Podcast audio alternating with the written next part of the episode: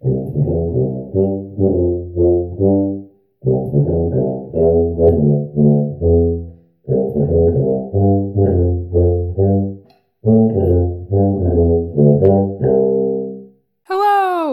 Welcome to the Harmony and Healing Podcast, a podcast about music, health, wellness, and activism that will help you to find balance between life as a musician and self care through health and wellness. I'm Jazzy Piggott, a tuba player, composer, certified personal trainer, writer, educator, and podcaster coming to you from Baltimore, Maryland. Today, I'll be talking all about sleep how much you should get, benefits of enough sleep, consequences of sleep deprivation, sleep hygiene, and prioritizing sleep. So, if you've been listening for a while, or you're a podcast completist, you may remember episode 7, which also talked about sleep.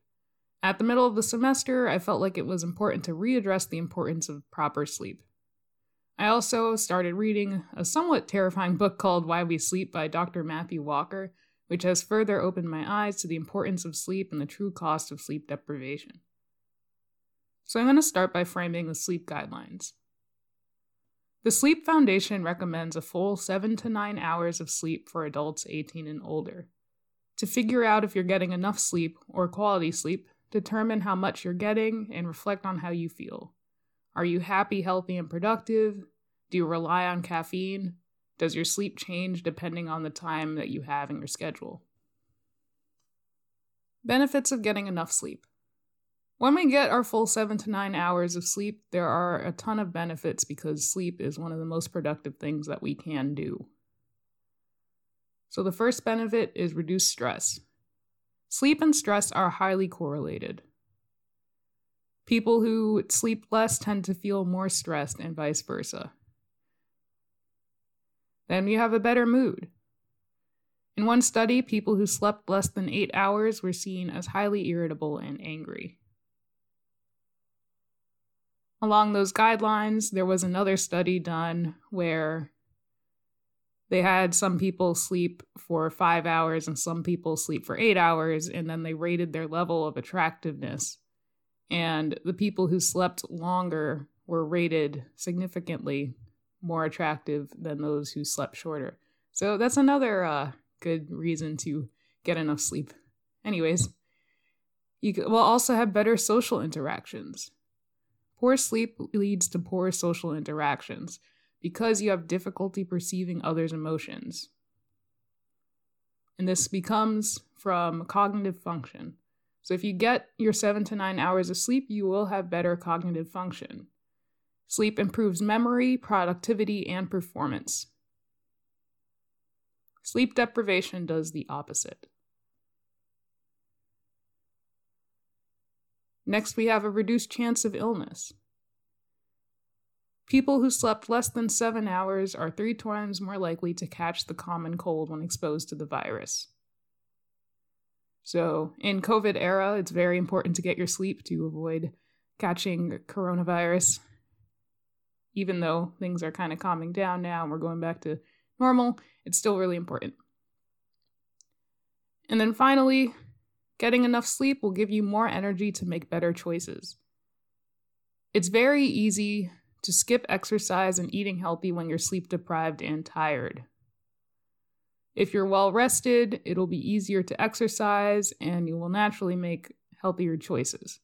And I will get to the consequences of sleep deprivation as far as healthy choices in a little bit.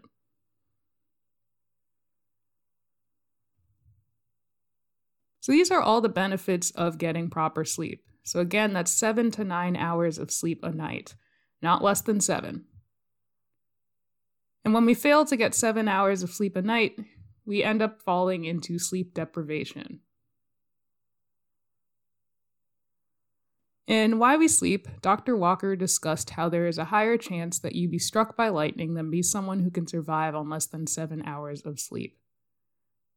In several studies, he concluded that sleeping only six hours for a week had the same effects on cognition and memory loss that pulling an all nighter did. I know it's very common for people to think that, oh, yeah, I'm getting my four to five hours of sleep a night and I can really function on this but that's going to catch up to you. One reason is because of adenosine in your brain. Adenosine is the chemical or the hormone responsible for making you feel sleepy. And throughout the day, your brain produces it. And the more you have, the more tired you're going to feel. Overnight, your brain works on getting rid of it. So if you go to bed, it takes about eight hours to get rid of the adenosine from the day. If you end up waking up early, however, there's still adenosine left over from yesterday, and then there's the adenosine your body is, again, continuously producing throughout the day. So that creates a sleep debt. Now, sleep deprivation is very, very dangerous, actually. When you're sleep deprived, you enter stages of microsleep, where you will fall asleep for two to three seconds and you're not able to control your motor skills or perceive sensory things around you. This is just enough to cause a serious car accident. Approximately 6,000 fatal car accidents a year are caused by drowsy driving. And 1 in 25 Americans per month say that they fell asleep at the wheel. In this way, drowsy driving is actually more risky than drunk driving. In the book, there was another statistic that he cited. I think it was about every 30 seconds there is a car accident caused by drunk driving or drowsy driving. The 6,000 is fatal car accidents, but drowsy driving is responsible for non fatal car accidents all the time. And as we're on the topic of driving and car accidents, there tends to be an uptick in car accidents the week the clocks turn back because of the hour of sleep lost from daylight savings time. So that will be this weekend, so be extra cautious this week on the road. Because that hour of sleep really does have an effect on people. And if you have the opportunity to, just sleep in. Don't worry about the time on Sunday. Just sleep in as much as you can, wake up, and then deal with the jet lag later. Now, there are several other effects highlighted by Johns Hopkins sleep researcher Dr. Patrick Finan. Now, I'll just list these off. With less than seven hours of sleep, you are three times more likely to catch a cold. You have a 36% increase in cancer risk. You have an increased risk for high blood pressure, a 48% increase in risk of developing heart disease, 33% increase in dementia risk, a greater risk for depression, irritability, anxiety, forgetfulness, and brain fog. You have a three times increase in your type 2 diabetes risk. And finally, you are at a 50% higher risk for obesity. Now, that is because when you are sleep deprived, you have more cravings for unhealthy food, and then you tend to eat more. That's because you have higher levels of the hunger hormone ghrelin and lower levels of the appetite control slash suppressant hormone leptin. So, with more ghrelin to tell you that you're hungry all the time, you keep eating, and without leptin to tell you that you're full, you still keep eating. And that issue is responsible for an additional 70,000 calories consumed a year. And when you do the math on that, that's about 10 to 15 pounds of weight gain every single year. So, if these statistics don't make you nervous about getting enough sleep, I'm not sure what will. Because I know me personally, when I was reading this book, I was doing it on my long run and I was just like sitting there, like, oh my God, this is terrifying. That's why I'm trying to get enough sleep now because if I don't, I don't want to fall victim to all these things, especially being a former weight loser where like I can gain back the weight on a whim. So I don't want to risk sleeping less and then having sleep be responsible for the return of my obesity. So now that we know the risks of not getting enough sleep and have being sleep deprived and then the benefits of getting good sleep, Let's talk about sleep hygiene. Sleep hygiene is the way you prepare at night to set you up for the next day. Let me say that again in a different way. The way you prepare at night sets you up for the next day. Your sleep is the determines how much or how productive your day the next day will be. So, having good sleep hygiene means having behaviors that promote consistent, uninterrupted sleep. Because you can get seven to nine hours of sleep, but if it's seven to nine hours of poor quality sleep, you're not going to have the benefits that rapid eye motion sleep does have, which happens later in the night and only if you are through the deep phases of sleep. So, getting seven to nine hours of 50% quality sleep is about the equivalent of just sleeping three hours a night. So, sleep hygiene is very important. So, here are some tips to develop good sleep hygiene. One, create a set bedtime and wake time. Go to bed and wake up at the same time every day, and yes, that includes weekends. This sets your body's circadian rhythm right. Your circadian rhythm is the internal clock your body has to determine when it's time to go to bed, when it's time to wake up, when it's time to eat, etc. So when you create a set bedtime and wake time, just make sure it's something you can stick to and don't worry about again the weekends. So I know that my set bedtime it will be 10 o'clock at night and my wake time will be 7 a.m. So that sets me up for a good nine hours of sleep. And I try to stick with that all the time. On weekends, I might push it back an hour, so it'll be 11 to 8. But at the same time, I'm still making sure that I get my nine hours of sleep every single night. And before I was like, oh my gosh, that's too much. I could be doing work with all this time. But the improvements in my cognition throughout the day and just my wakefulness and my energy have definitely paid off for making the time that I am awake a lot more productive by getting that nine hours of sleep. So, again, that tip was to create a set bedtime and wake time and stick to it. Next, you're going to want to create a bedtime routine or ritual. So, this should be something that you look forward to every single day. It should be like, ooh, I get to sit down and read that novel that I can't read throughout the day sit down with the candlelight, or maybe you get to write in a journal, maybe you listen to a podcast while like fixing your bed or cleaning your room, or you wash dishes, and that's therapeutic for you for some reason. But just make it something that you look forward to. And something that doesn't involve screens or very bright lights, because screens and bright lights will actually actually ruin your circadian rhythm. So find a bedtime routine or ritual that is significant for you that allows you to truly wind down to get ready for sleep because then your body will actually be ready for sleep. It's similar to when you start practicing or when you start exercising, there's usually a warm up period before your body is ready to attempt to do the things you want it to do. And you need this warm up period to get into the proper state for exercise or for playing your instrument. Winding down is the same thing. You should do this about an hour before you go to bed. Next, save the bed for sleep.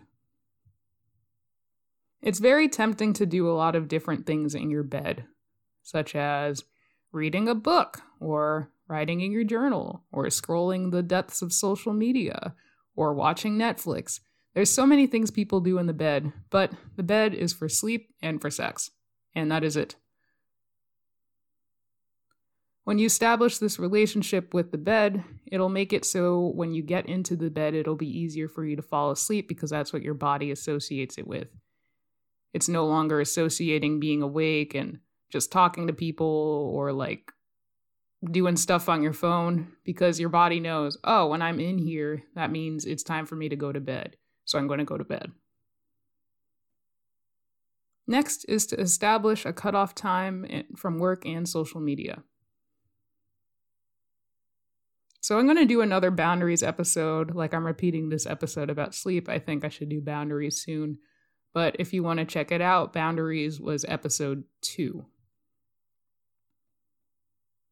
But you want to set boundaries from your work and your social media. You do not want to be checking your work and social media right before hopping to bed. So for me, my boundary for social media and for work is usually eight. And if I can't do eight for some reason because I'm just, I don't know, still stuck on my email, it's nine the latest. At that time, I shut off my email. I make sure that I have that thing on my phone where it doesn't let me open the app anymore, and I just don't touch it. Because work and social media can create little stresses that might keep you up in the evening. So you want to avoid that as much as possible. You deserve to have a good, non anxiety filled night of sleep. And if you find some like important work meeting just came out of nowhere and you're thinking about that all night, you're not going to get good sleep. So set a boundary and establish a cutoff time from your work and your social media. In addition to this, I try not to schedule meetings or rehearsals past 8 p.m. And people just know that that's something I do right now.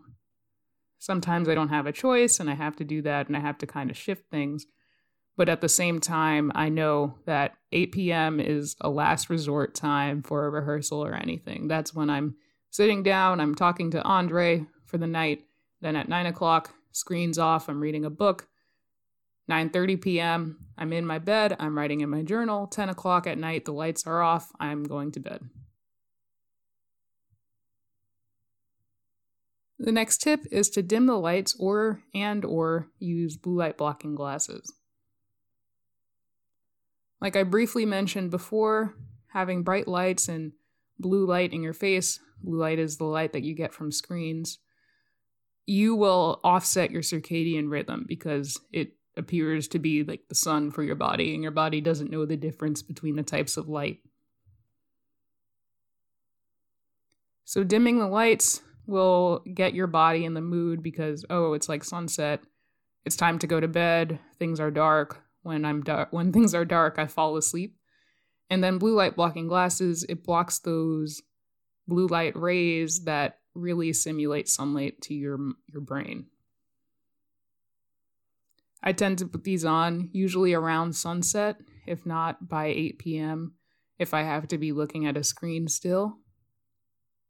And I find that they do help because when you have that blue light exposed, your sleep actually ends up being lighter because your body is still thinking that, oh, it was just daytime and you're trying to make me go to sleep. So I'm not going to put in all the quality that I can. So, blue light blocking glasses have been very significant in enhancing the quality of my sleep. And now, before I was at like 70% quality, and now with my sleep app, I'm at 90% quality. So they really do help me.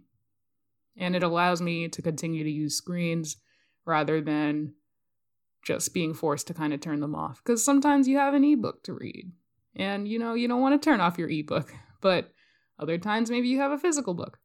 And if you don't have a physical book and you want to read an ebook before bed, blue light blocking glasses.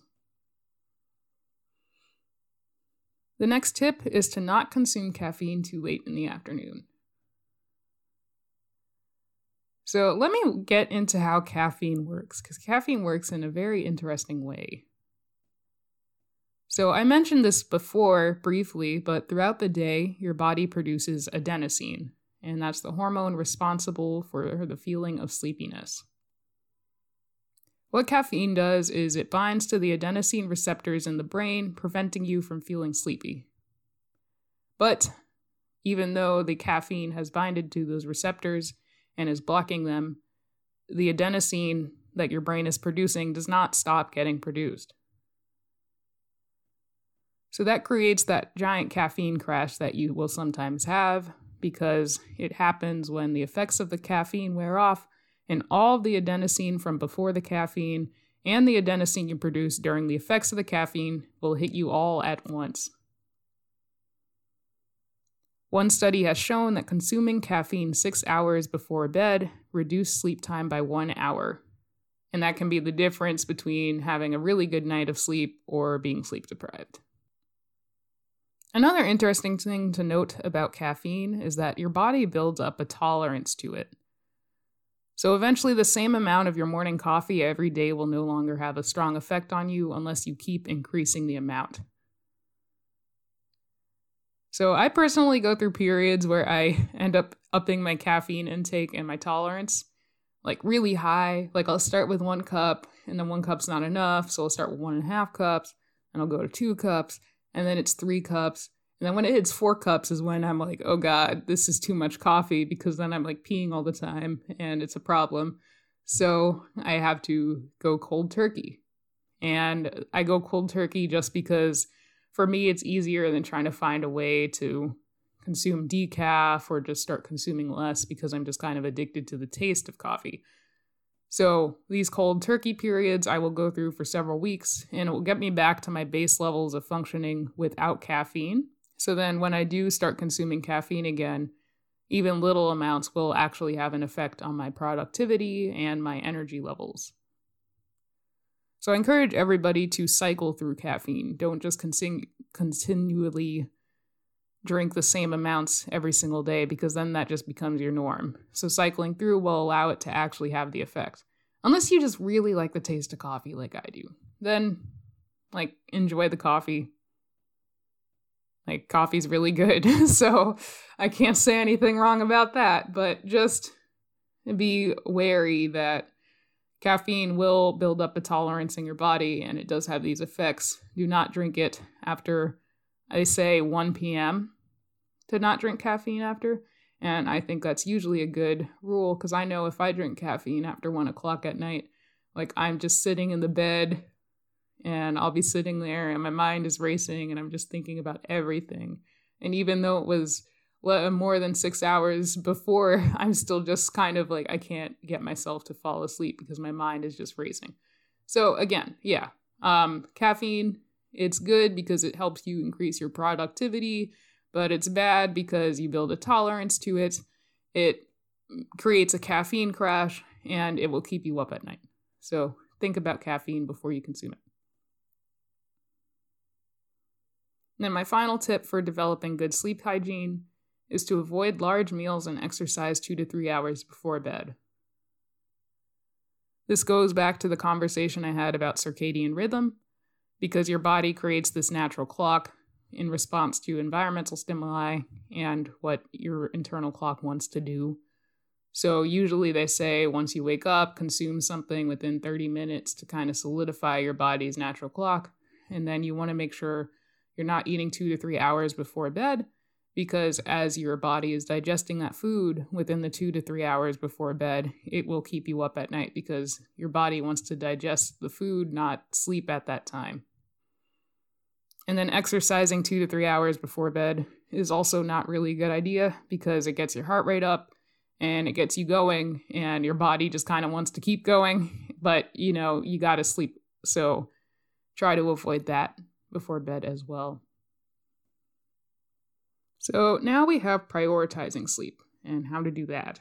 So the first step in prioritizing your sleep is again scheduling your bedtime, your wake time, and your wind down time, and creating boundaries around those where you really just do not answer an email. You do not check your social media. You do not answer that text from that person you don't like.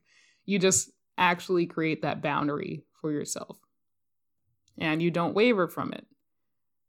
So for me, my wind down time starts at 8 and my true wind down time starts at 9. So for me, my work cutoff time is usually around 8 p.m., if not 9 p.m. Then my true wind down time starts around 9 o'clock, where I'm in my bedroom, I'm sitting on my bean bag, I'm reading a book, I've minimized the usage of screens, wearing my blue light glasses, and then my bedtime, where I will be asleep and in bed, is 10 o'clock at night.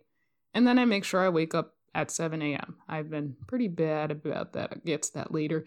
But I will try to wake up by 7 a.m. And I know that I have my set seven to nine hours of sleep because that is approximately nine hours of sleep. And I found that when I get less than nine hours of sleep, I am a different person. So nine hours of sleep is my golden number, but you might me, me need seven hours of sleep. You're not going to want less than seven hours, but if you can function just fine on seven hours, that's a good thing. So schedule your bedtime, wake time, and wind down time. Next, treat sleep as the number one activity to make your next day successful. The way you prepare at night sets you up for the day ahead. If you have a great night of sleep, you're probably going to have a great day the next day because you're going to be energetic, you're going to be lively, you're going to be ready to put in effort, you're going to be productive, your brain isn't going to be brain foggy, everything's just going to go really well. And similarly, realize that sleep is more self care than another episode of your favorite show a lot of people will put off sleep because, oh, the evening is time for myself and I get to enjoy stuff like watching TV or doing something else. But watching one episode of Friends rather than getting another half hour of sleep is probably not the best thing because the sleep will benefit you in the long run. Watching Friends, like it might make you feel good in the moment, but then you're missing out on valuable sleep that will make you less productive the next day and you're going to kind of regret it. So, for true self care, just realize that prioritizing sleep is the number one thing you can do. Next, make your evening routine something you look forward to. I mentioned this in my tips for good sleep hygiene, but if you have something you're looking forward to in the evening, for me it's reading my books, then you're more likely to want to wind down and you want to shut off the social media and the work and turn down the lights and just kind of sit there with yourself and just be happy. But again, don't make your wind down routine watching TV or something. Just do something relaxing away from screens, like it used to be for me listening to a podcast. And then I had reading, and then sometimes cleaning my room also cleaning the chinchilla cage for me because the chinchillas are, you know, my little babies. So I have to make sure I take care of them and they don't involve screens. So it's always good. And sometimes they're really cute and fluffy. Other times they don't like me. Anyways, so yes, uh, make your evening routine something you look forward to so that you're more likely to do it and actually wind down properly. Next, avoid scheduling meetings too close to bedtime. I've been pretty good about this recently. I used to not be good about it. But you don't want to have a meeting that's like an hour before your wind down time because if something bad goes down in that meeting or they hold you over for some reason, you're not going to be happy. So, when you have like a bad meeting, it might make you anxious. And then if you're trying to wind down, it's going to be all you think about. So I make sure I don't have a meeting, usually past 8 o'clock. Sometimes this is unavoidable, so 8 o'clock is the latest I will have a meeting. And you need to make sure, again, that you make a boundary and you stick to it. If you don't rehearse or go to a meeting at after 8 p.m. or after 9 p.m., then don't do it. Don't like make any excuses for like one meeting just say sorry i'm not available when that doodle comes out. You're not available because that is your time to prioritize for sleep because that makes you more productive for the people in the meeting in the future. And the final tip for prioritizing sleep is to utilize your phone's do not disturb and downtime features. This most recent update on apple incorporated this little sleep function and you like functions where you can set little do not disturbs based on what apps you're using or what time of day it is because if it's work you don't want to be scrolling facebook. So there's so many little features that you have on your phone to make this easier for you. When you use the sleep or the downtime function on your phone it will block the apps you tell it to block. So then you can't be caught on them past a certain time. So my email shuts off around nine o'clock. And that is it. I just don't open the email app because then the thing is gray and then it's like, hey, you you said you didn't want to go on your email this late at night. So why are you trying to do that? And then it makes you think about it and you're like, you know what? I did say that. So maybe I shouldn't go on my email after 8 p.m. or 9 p.m. So use those features because they're very great features. Because it allows you to have some sort of barrier between accessing the things you might compulsively access before bed that might make your night even worse. One of them is the news. Avoid the news before bed. just just do it because if you like hear something about maybe this war in Ukraine or the pandemic that's going to get you down and anxious right before bed, you're not going to sleep very well. So just like avoid the news. Avoid the news, avoid social media, avoid work. Just focus on the moment, the here and now, and then deal with all that in the morning. So that concludes the information portion for this episode. I hope you enjoyed it and that it was informative for you. I know, again, it is kind of a repeat episode, but I think people need to hear this right now more than ever. So thank you for listening to that.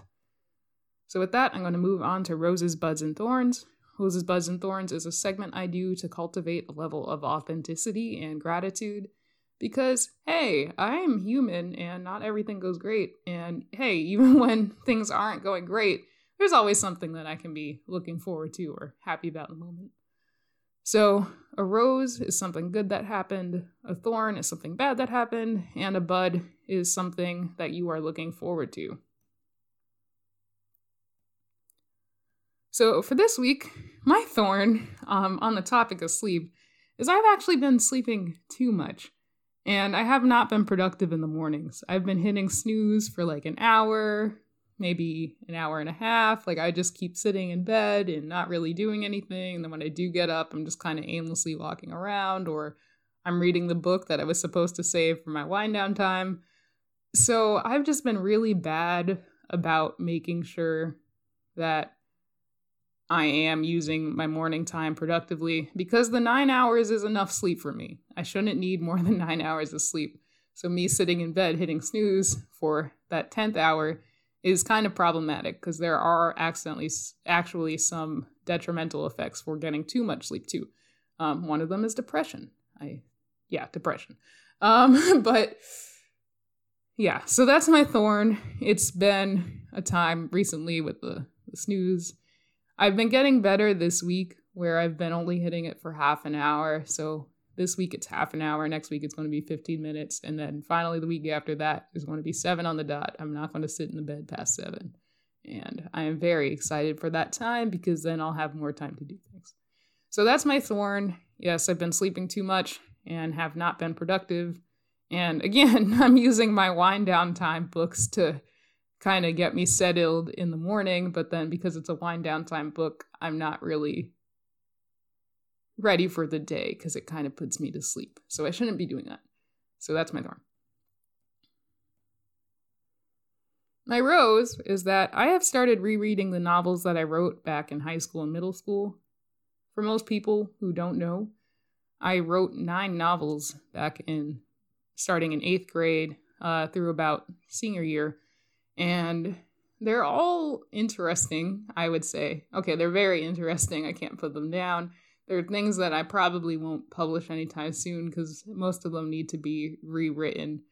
But it's just been really nice to go back and see what the me from 10 years ago was thinking as far as writing, because creative writing used to be such a huge part of my life. And I kind of dropped that as things got busier and I got into these degrees and I'm stuck. I'm not stuck. I'm being a professional tubist now while getting a DMA. So all this stuff has prevented me from creative writing. But going back and reading all these stories and just remembering all these fiction worlds that I created is kind of making me feel happier and more at peace. It's giving me something to look forward to because that's my wind down time and my morning time. But it's really nice for me to go and do this. And it makes me want to start writing again. So over the summer, I'm probably going to start rewriting one of these books so I can eventually get it published. Because again, they're good stories. They just need help, especially the eighth grade one. There's a lot of grammatical errors. But yeah, so that's my rose this week, rereading all my novels. And then my bud, I am looking forward to spring because the clocks are turning back this weekend and there's going to be warmer weather. This past weekend, it was like 80 degrees, so I got to go on a nice long run.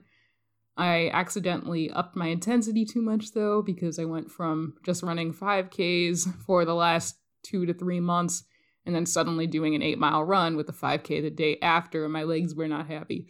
But with this warmer weather, I'm very excited to just get back into more of a routine of running because over the winter I was just like, it's too cold to go out. I don't want to do this. I hate it. So having the warmer weather will make that more enjoyable for me. And then it will make the walks a lot better. And then that extra hour of sunlight will just make me feel better because I don't have to be like hiding in the streets of Baltimore after 6 p.m. like I was. Even though it's not it's not dangerous here. It's not. Like it really isn't in in this area at least. So I'm just being paranoid. But having that daylight for that extra hour will enable me to feel more secure going out at night on walks. So I'm very excited for that. So, again, thank you so much for listening to this episode. If you enjoyed it, please leave a rating and review on Apple Podcasts and Spotify, or, uh, and, or tell your friends and your family about this episode, other music students you may know, because sleep's important and everybody should be getting sleep. So, find a way to make sure that they do. So if you have any questions, feel free to reach out to me. My email is piggotjasmine at gmail.com and all my social media will be covered in the outro.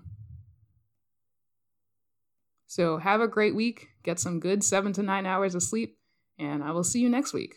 Thank you for listening to this week's episode of Harmony and Healing. You can find us on Instagram and Facebook at Harmony and Healing Podcast. And you can find me personally at the Jazzy Tubist on both Facebook and Instagram.